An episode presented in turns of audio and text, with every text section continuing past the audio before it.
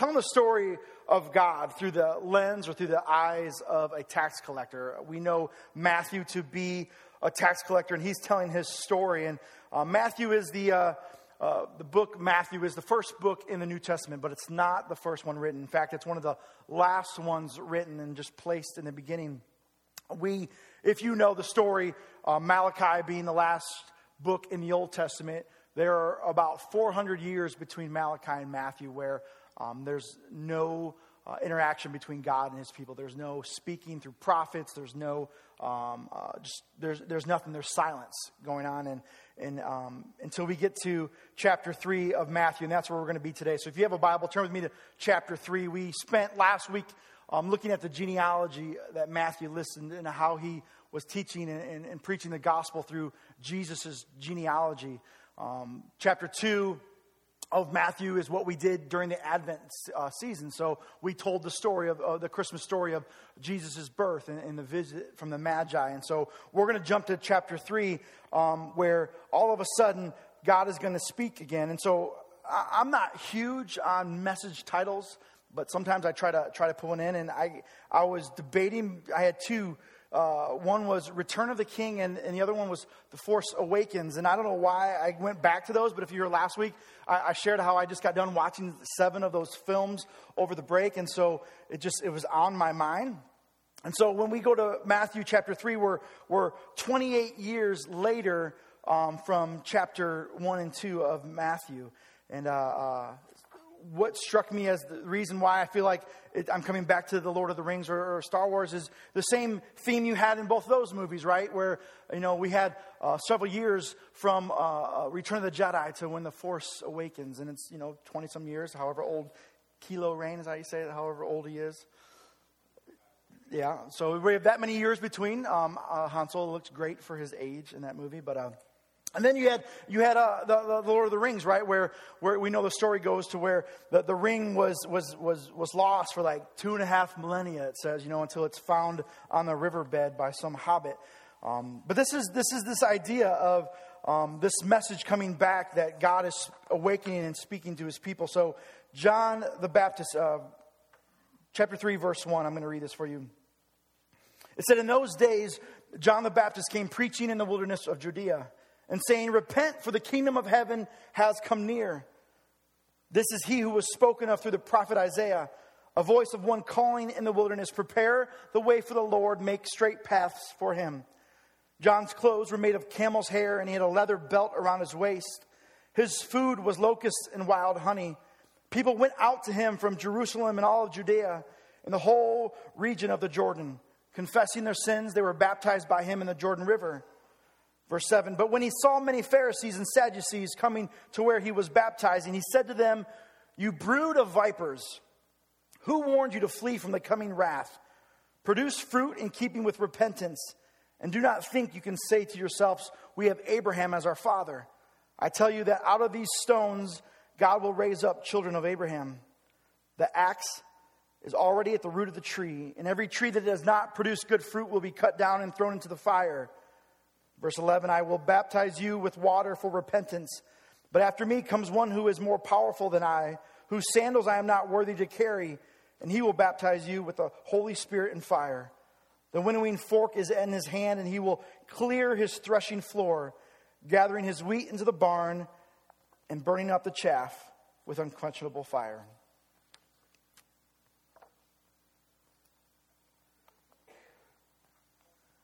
So God has not spoken to his people in over 400 years, and he sends this, this, this person, this, this someone to tell his story.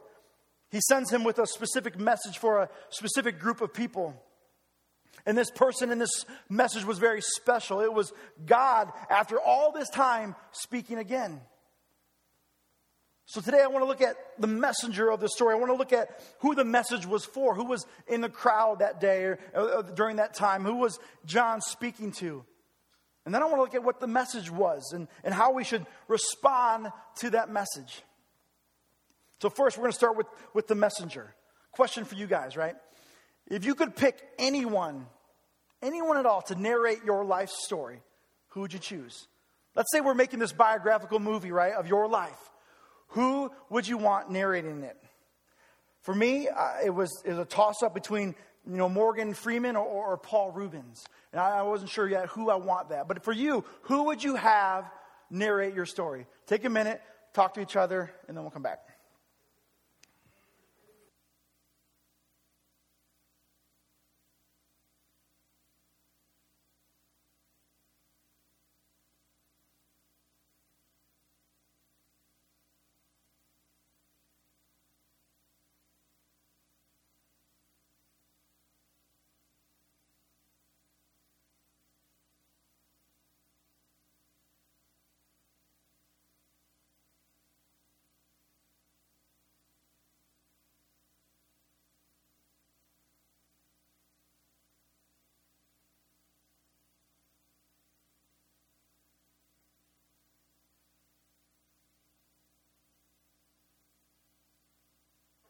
Okay, uh, who'd you pick? Who, who, are some of your choices?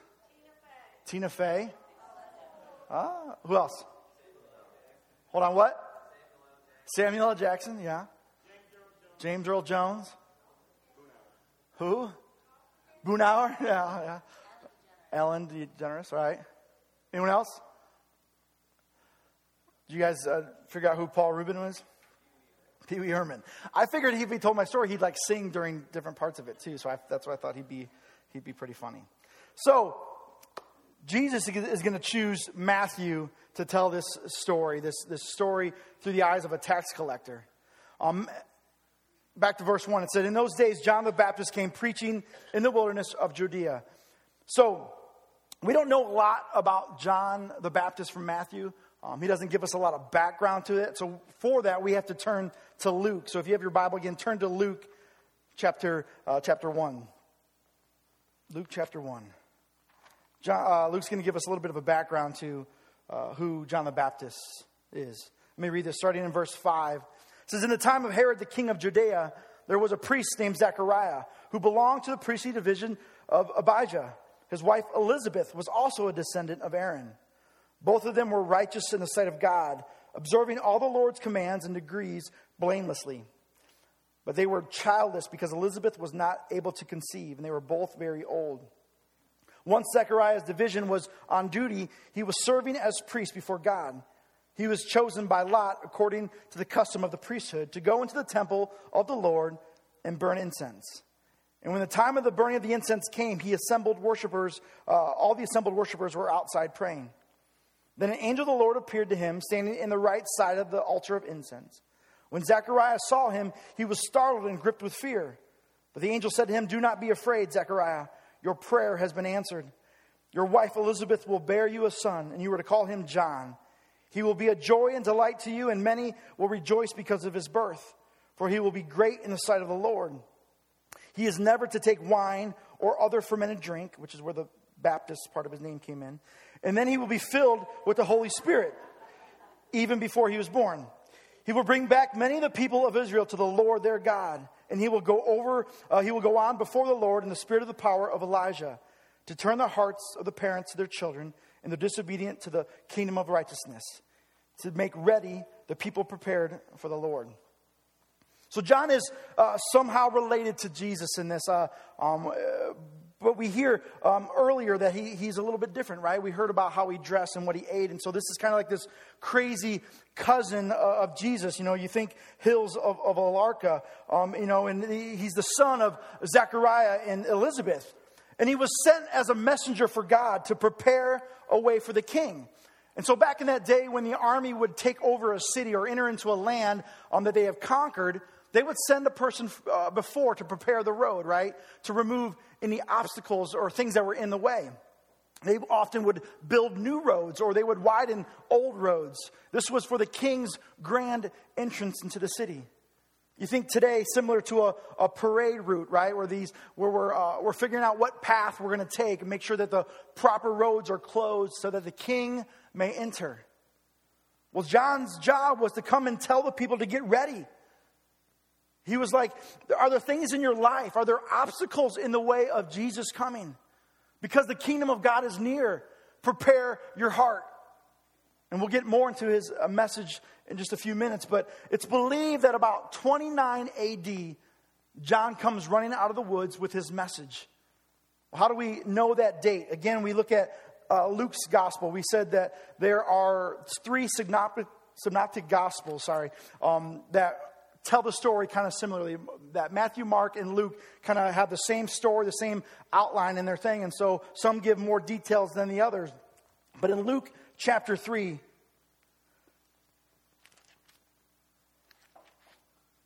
verse 1 says this In the 15th year of the reign of Tiberius Caesar, when Pontius Pilate was governor of Judea, Herod, the tetrarch of Galilee, his brother Philip, um, uh, Linnaeus uh, was of Abilene during the high priesthood of Ananias and Sapphias.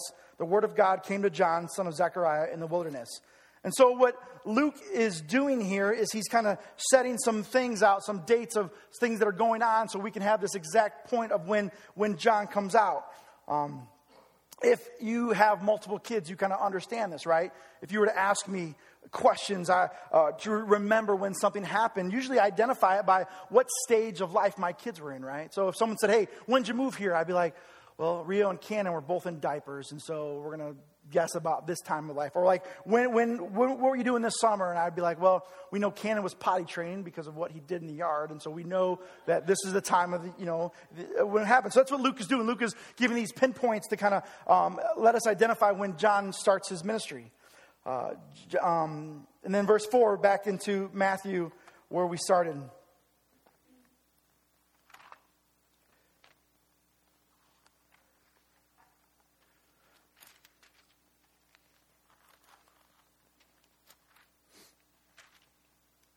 says this Matthew 3, verse 4. John's clothes were made of camel's hair, and he had a leather belt around his waist. His food was locusts and wild honey. People went out to him from um, Jerusalem and all Judea in the whole region of the Jordan. Why was this significant? Why would Matthew have to put this in here? What was it uh, important that we, we, we knew how he dressed or what he ate? Well, for Matthew, you know that he set out to prove that this was the king that the people were waiting for. And the Old Testament spoke of this man who would come uh, that would come right before Jesus and he would prepare the way, and he would come in the form of Elijah. And so in Second Kings, um, we can, if you want to turn there, Second Kings chapter 1, verse 7 and 8, we have a, a description of Elijah.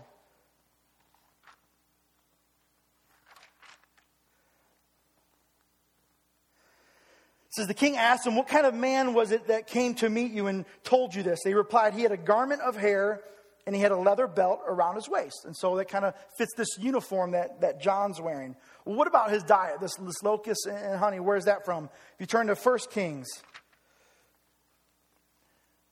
chapter 17, verse, verse 1, says Elijah the Tishbite from, um, uh, said to Ahab, As the Lord, the God of Israel, lives, whom I served, there will be neither dew or rain in the next few years except my word. Then the word of the Lord came to Elijah Leave here, turn eastward and hide uh, in, the, in the Kerith ravine east of the Jordan. You will drink from the brook, and I have directed the ravens to supply you with food there. So we learn from there that he, uh, it goes on to say the ravens brought him bread and uh, meat in the morning and bread and meat in the evening. So he had this, uh, ate from nature. Like he was out there in the wild and, and God provided for him. So similar to what John was doing. And then Malachi 3, chapter 1. I'm sorry, chapter 3, verse 1 says, I will send my messenger who will prepare the way before me. And so you have these three points in the Old Testament that are kind of describing this person that would come that would look similar or be in the spirit of Elijah. And so that's where we find the description of, of John the Baptist in, in Matthew. Because again, Matthew set out to prove that this was the king you were expecting. And it would be significant if John were the Elijah that you were also expecting. So these things were important pieces of the story in Matthew if he was going to prove that Jesus was the Messiah. Uh, a little more about John the Baptist. We know that he was a very successful preacher. In Mark chapter 1, it talks about how all of Judea would come out to him. In Matthew chapter 11, verse 11, it talks about Jesus saying that there is no one greater than that has come from woman than this, than this man, John the Baptist. And then in Acts 19, this is 25 years after, G, uh, after John had already died. Paul runs into a small group of men who were believers only to the extent of what John taught. And so 25 years later, after his death, John still had believers following him. And so John the Baptist was very well liked. He, he, his message, not so much, but he was well received. So, what was his message? What was John trying to communicate to people? Verse 2 in Matthew said, Repent, for the kingdom of God is near. Have you ever tried to convince uh, anyone uh, of something, give them some advice, and they just kind of wave you off, right? You know, you saw them headed down a road that you knew was, wasn't going to end good. And no matter how many times you, you told them, they refused to listen. Did anyone ever have a moment like that? Watch this uh, video clip.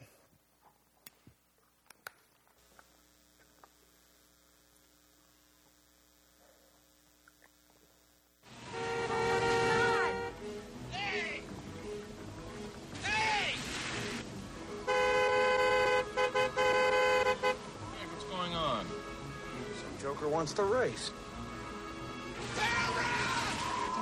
Race? That's ridiculous. All right, come on. Let's go. Let's go. Put your window down! He wants something. Uh, he's probably drunk. You're going the wrong way! What? You're going the wrong way! He says we're going the wrong way. Oh, he's drunk. How would he know where we're going? Yeah, how would he know? Thank you. Thanks a lot. Terrific. Thank you. what a moron. You're going in the wrong direction! You're going to kill somebody!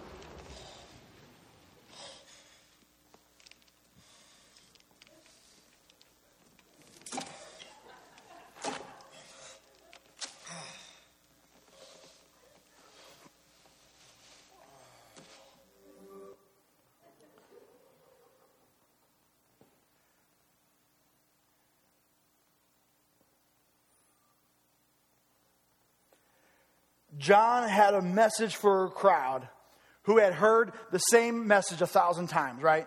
A message that had been rejected by the same group of listeners for a long time. His message was that of, of hellfire and brimstone, in this method of using judgment and eternal damnation to invoke a response of repentance. How many of you grew up with that style? Yeah? John was that guy running out of the wilderness saying, You're going the wrong way. You're going the wrong direction. You're going to kill somebody. Right? He was just a little more Southern Baptist, so it was turn or burn, right? Or eternity, smoking or non smoking. What do you want, right? But his message represented the holiness and the law of God, the wrath of God. And I'm very grateful that his word was not the last word, that Jesus had something different to say.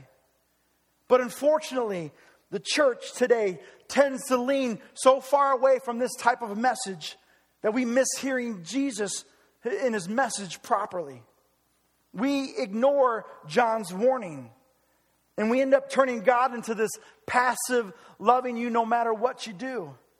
And in that, we reduce the message of Christ when John's message is removed. We need to hear John so that we can hear Jesus. And in verse 2, John says, Repent, the kingdom is near. He says, Wake up, guys, it's, it's near. Here comes the kingdom. Guys, this is it. This is the king and the kingdom you've been waiting for. It has arrived, it's breaking in. So turn your life around. You're not living the life you're supposed to be living. You're not, uh, you're, in fact, you're living the opposite. And John's message was one of repentance.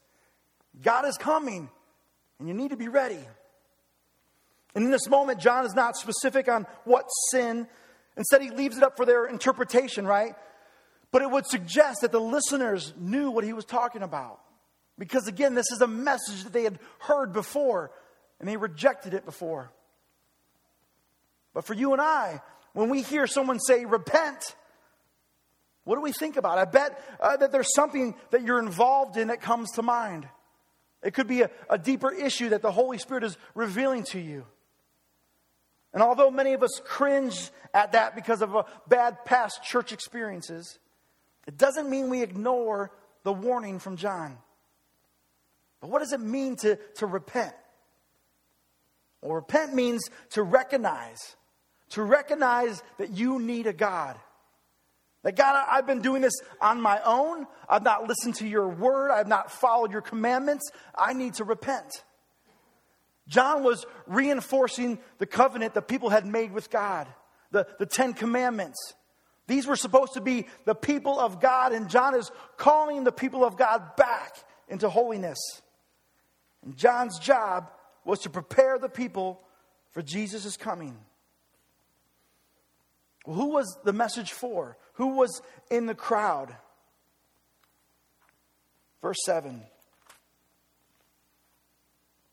says, But when he saw many, many Pharisees and Sadducees coming to where he was baptizing, he said to them, You brood of vipers, who warned you to flee from the coming wrath?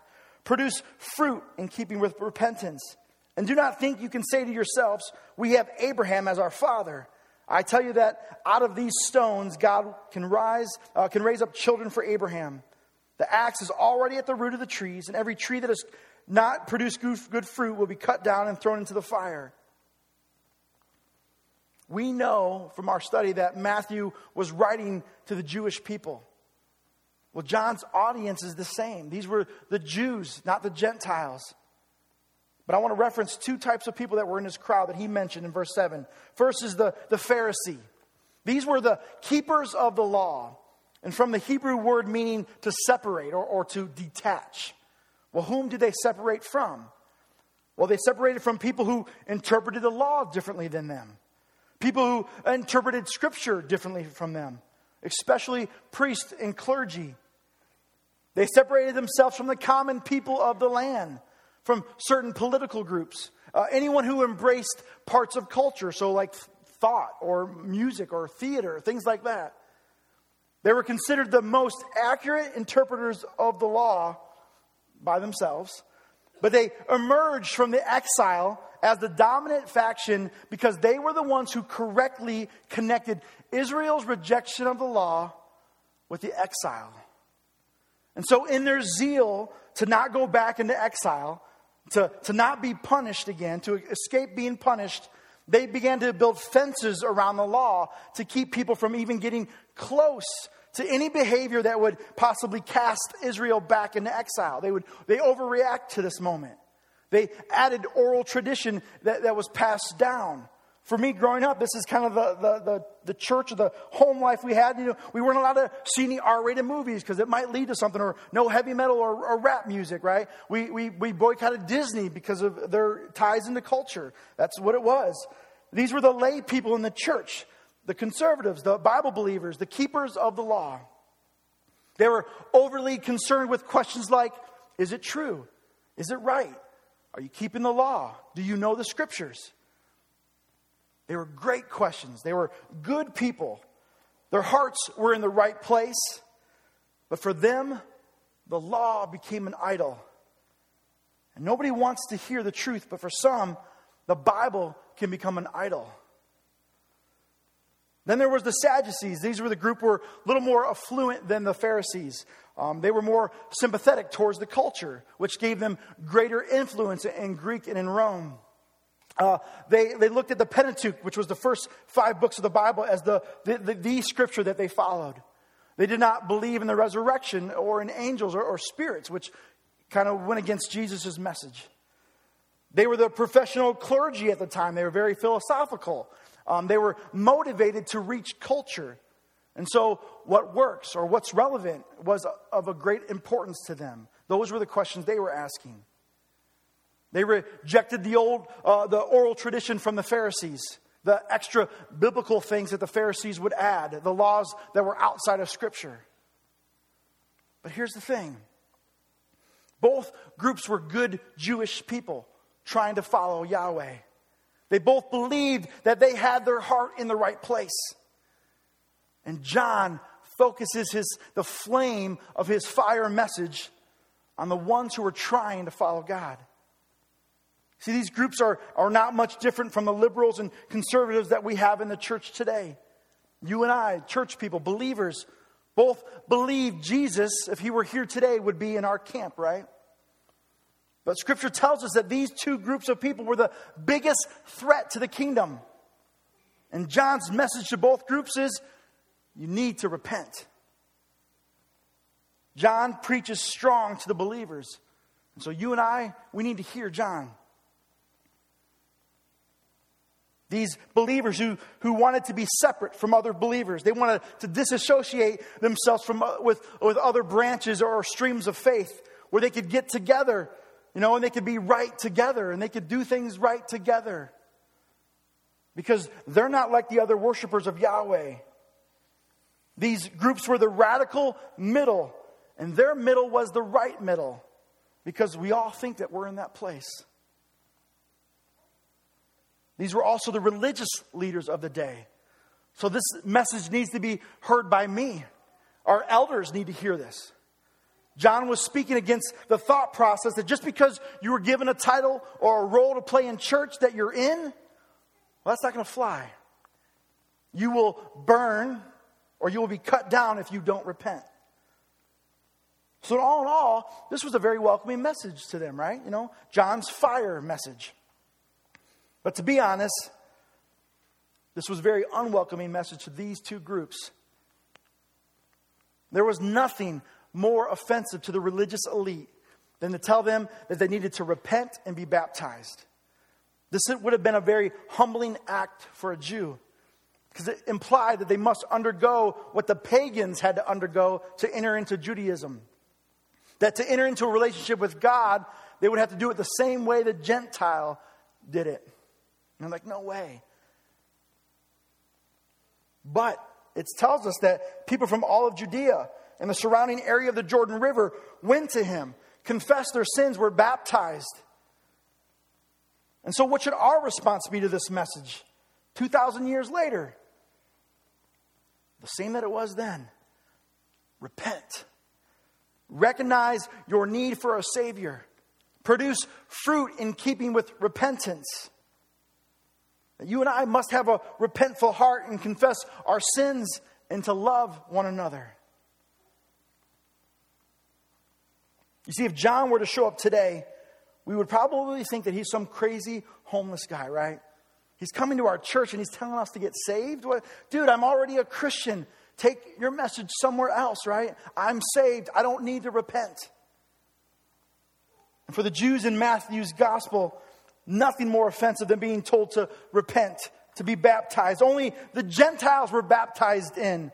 We're Jews. We're grafted in. This is our birthright. We're already in, man.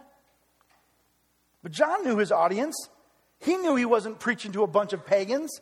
He was talking to those Jews, to the religious elite, to the believers. This is the king. Repent of your ways. Quit thinking that the law will save you. Quit thinking that your church has got it right or that your religious elitism will save you.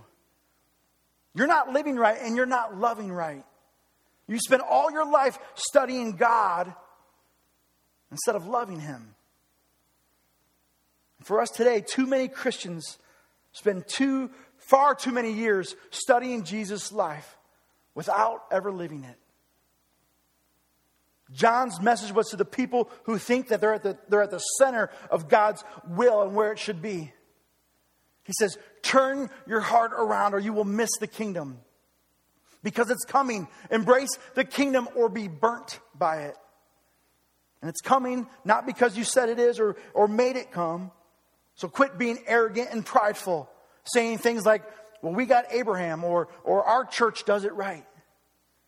John says, God will make this church out of the rocks if He wanted to. It's for us. We can't bank on anything less than a broken heart and a contrite spirit needing redemption. But I, but I prayed a prayer when I was nine, man. You, you can't look at my heart now. You can't look at my life or my, the choices that I'm making. I'm already in. Or because I'm not with those Christians anymore. I, am with the right type of Christians now. I'm with a, a different church now. We're at the center of perfection. So bring on Jesus. He, he will see us and, and, and approve us. Instead, John points his finger at all of us and says, God can create his people out of a rock. He does not need us in the way we think he needs us. So don't, don't bank it on that you're believing that you're right. And that's the difference between wanting control or wanting truth. So, what are you needing to repent of? What are you trusting in? What are you resting in? What are you hoping in?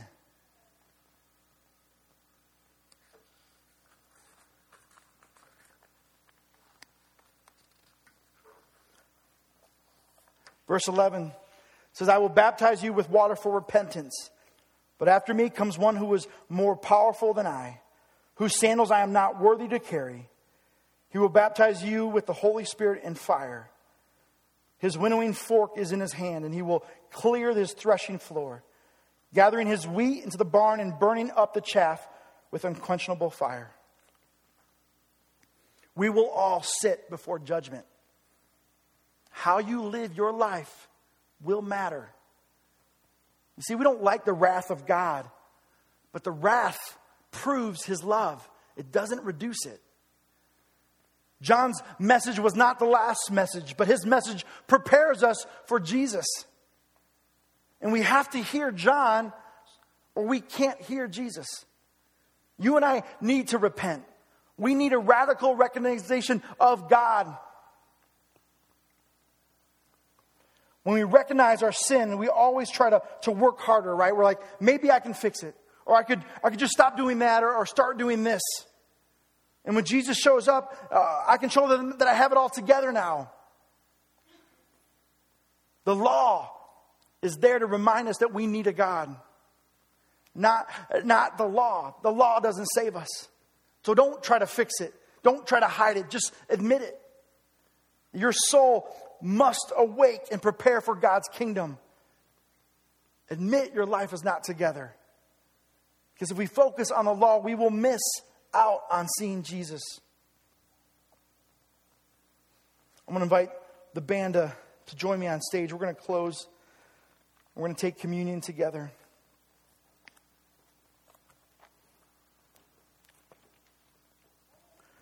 Share a story out of Luke chapter 18, starting in verse 9.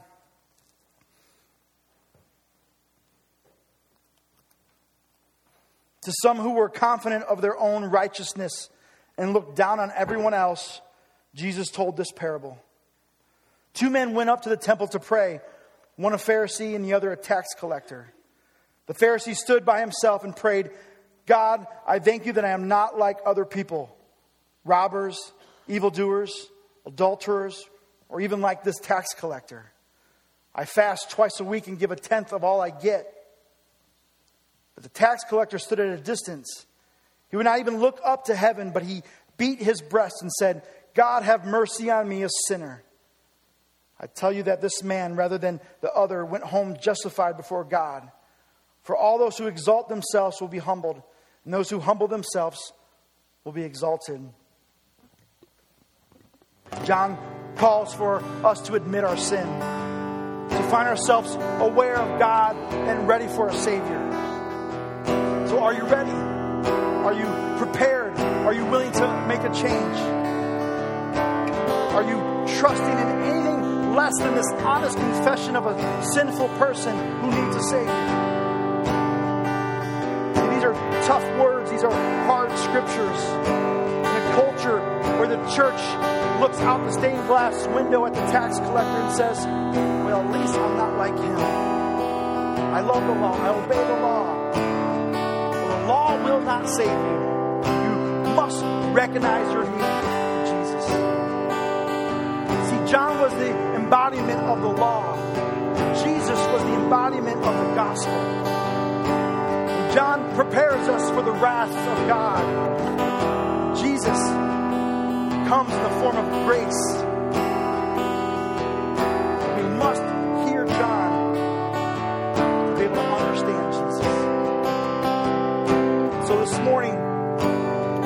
Come to these tables up front, to my left and to my right, I want you to come as a repenting, contrite sinner, remorseful, repentful, hearing John's message, admitting your sin, no longer hiding.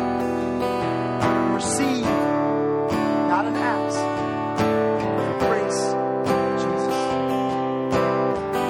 invite you to stand and pray with me. God, in these next few moments, speak to our hearts individually. God, there's things that we need to repent of, whether it's sin, whether it's just uh, not recognizing you and, and a need for you, trying to do it all on our own, we repent for that. God, hear us. Break our hearts. May we understand the gravity of John's message so that we can accept the message of grace that comes body being broken on a cross for our sins. And if we believe and trust in you, we can spend eternity with you. That our sins are forgiven, that we are made whole, that our relationship with God has now been restored.